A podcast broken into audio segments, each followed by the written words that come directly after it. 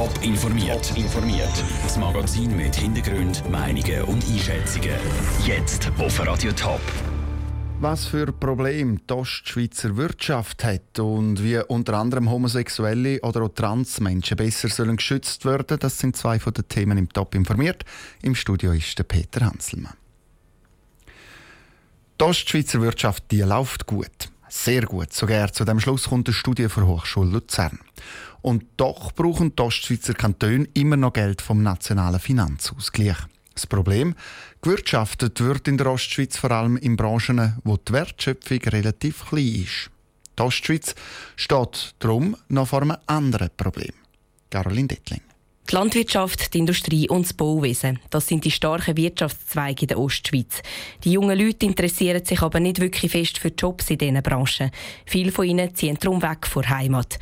Die demografische Veränderung sei eine grosse Herausforderung, sagt der Ausserrhoder Regierungsrat und Chef der Finanzdirektorenkonferenz Ost, der Köbi Frey. Die Ostschweiz wird schneller altern, etwa in 20, 30 Jahren, als der Durchschnitt der Schweiz. Und das heisst natürlich, weil wir sehr viele Kosten im Gesundheitsbereich haben, im Sozialbereich haben, die mit der demografischen Entwicklung in Einklang sind, wird das eine zusätzliche Herausforderung. Das ist unter anderem der Grund dafür, dass die Ostschweizer Kantone beim Finanzausgleich wahrscheinlich auch in Zukunft zu den Nehmerkantonen gehören.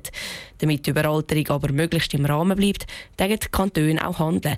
Das sagt der Präsident der Ostschweizer Regierungskonferenz und St. Galler Regierungsrat, der Benedikt Würth. Schlüsselthema da sind vor allem Investitionen in Bildung, Forschung und Innovation. Da schließt sich natürlich dann der Kreis auch wieder zu der Wirtschaft, wo genau in diesen Bereichen sehr wertschöpfungsstark ist. Hightech-Industrie in der Ostschweiz nimmt weiter zu. Jetzt ist es wichtig, dass weiter in die digitale Branche investiert werde. Dazu soll die Ostschweiz nicht nur als Arbeits-, sondern auch als Wohnort immer attraktiver werden, sodass die Jungen keinen Grund mehr haben, ihre Heimatkanton zu verlassen. Der Beitrag von Caroline Tettling. Menschen wegen ihrer Hautfarbe oder wegen ihrer Religion beschimpfen, das ist in der Schweiz verboten. Das wegen der Rassismusstrafnorm. Die greift aber nicht, wenn zum Beispiel Menschen wegen ihrer sexuellen Orientierung angegriffen werden. Und genau das soll sich ändern. Der Matthias Strasser berichtet aus dem Bundeshaus.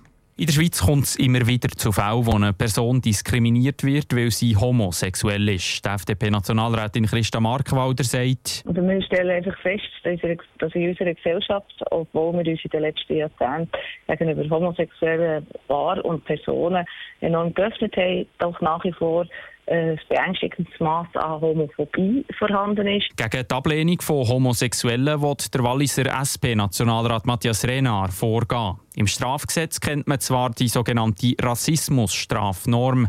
In der steht, dass Menschen nicht dürfen diskriminiert werden aufgrund von Hautfarbe oder Religion. Aber nicht wegen homophober.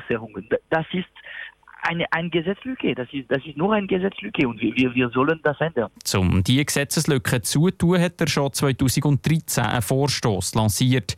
Der trägt jetzt Früchte. Es gibt einen Gesetzesentwurf, der die Rassismusstrafnorm ausweiten soll.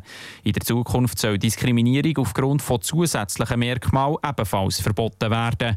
So sollen Homosexuelle, Bisexuelle, Trans- und Intersexuelle vor Diskriminierung geschützt werden. Das freut der Matthias Renard. Ich bin sehr zufrieden. Der, der Vorentwurf ist sehr gut. So, das ist eine, eine gute Präzisierung. Nicht zufrieden ist man bei der SVP. Für die SVP-Nationalrätin Andrea Geissbühler geht die Ausweitung entschieden zu weit. Wenn wir anfangen, einfach da jede Minderheit äh, wollen, noch Besonderes erwähnen, dann gibt es einfach ein Riesengesetz, wo man dann einfach alles Mögliche noch reinschreiben muss und schlussendlich äh, hat man dann, ja, einfach eine riesige Auslegeordnung, die dann gleich wieder alle Menschen betrifft. Sie appelliert vielmehr an die Eigenverantwortung von jedem Einzelnen.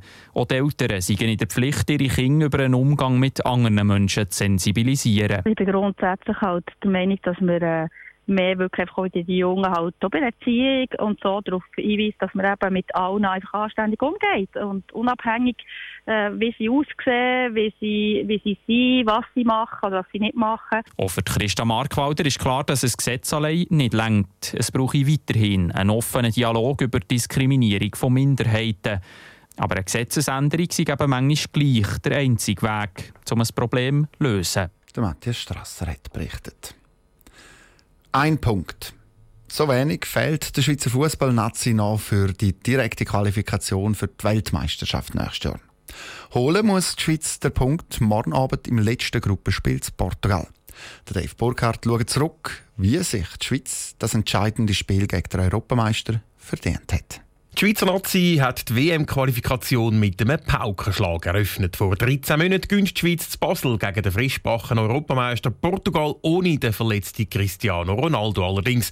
Aber trotzdem 2 zu 0 Sieg gegen den stärksten Gruppengegner gibt es beim Goalie Jan Sommer noch keinen Grund zur übertriebenen Euphorie. Wir sind positiv gestartet, wir können jetzt den Rush mitnehmen und jetzt haben wir dann wieder ein sehr, sehr schwieriges Spiel, das auf uns zukommt und wir wissen alle, dass eine Quali geht sehr lang, da werden noch viele Punkte hin und her geschoben, also ja, es bringt uns nicht mehr als einfach die drei Punkte, aber das ist viel wert. Aber die Schweiz kann nachlegen. Im zweiten Spiel auswärts zu Ungarn gibt es den zweiten Sieg. Das entscheidende 3 zu 2 fällt allerdings erst in der 90. Minute. Der Nazi-Trainer Wladimir Petkovic freut sich, dass sein Team den Charaktertest bestanden hat. So will ich meine Mannschaft sehen. Alle Spieler, welche geben alles für das Mannschaft. Nachher kommen für die Schweizer Pflichtaufgaben mit je zwei Spielen gegen Andorra, Färöer und Lettland. Die Schweiz brilliert in diesen Spielen nicht immer. Darum hat zum Beispiel der Admir Mehmedi nach dem Spiel zu Andorra gesagt. Nichtsdestotrotz haben wir jetzt das Spiel gewonnen. Abhaken, weiter schauen, so muss es weitergehen. Und so geht es auch weiter. Die Schweiz gönnt gegen die Aussenseiter Andorra, Färöer und Lettland alle sechs Spiele. Und der Stürmer Haris Seferovic bilanziert. Der ist bestanden, sehr gut äh, für uns gemacht. Zwar nicht schöne Fußball gespielt, aber effektiv und somit haben wir verdient gewonnen. Zuletzt gönnt die Schweiz auch gegen Ungarn und zwar mit 5 zu 2. Aus neun Spielen gibt es also neun Siege. Kaufen können sie sich da davon aber trotzdem noch nicht, gibt der Captain Stefan Lichtsteiner zu bedenken. 9 von 9, ich glaube, ist eine tolle Qualifikation, aber es lange leider noch nicht. Von dem her müssen wir jetzt uns auf die Zielste konzentrieren. Weil Portugal nämlich bis auf den Auftakt gegen die Schweiz auch alle Spiele gewonnen hat, können sich auch die Portugiesen noch direkt für die WM qualifizieren. Allerdings müssen sie dafür morgen unbedingt gewinnen. Der Schweiz lange schon ein Unentschieden. Eine spannende Ausgangslage oder wie es der Granit Xhaka sagt. Es wird ein geiles Spiel.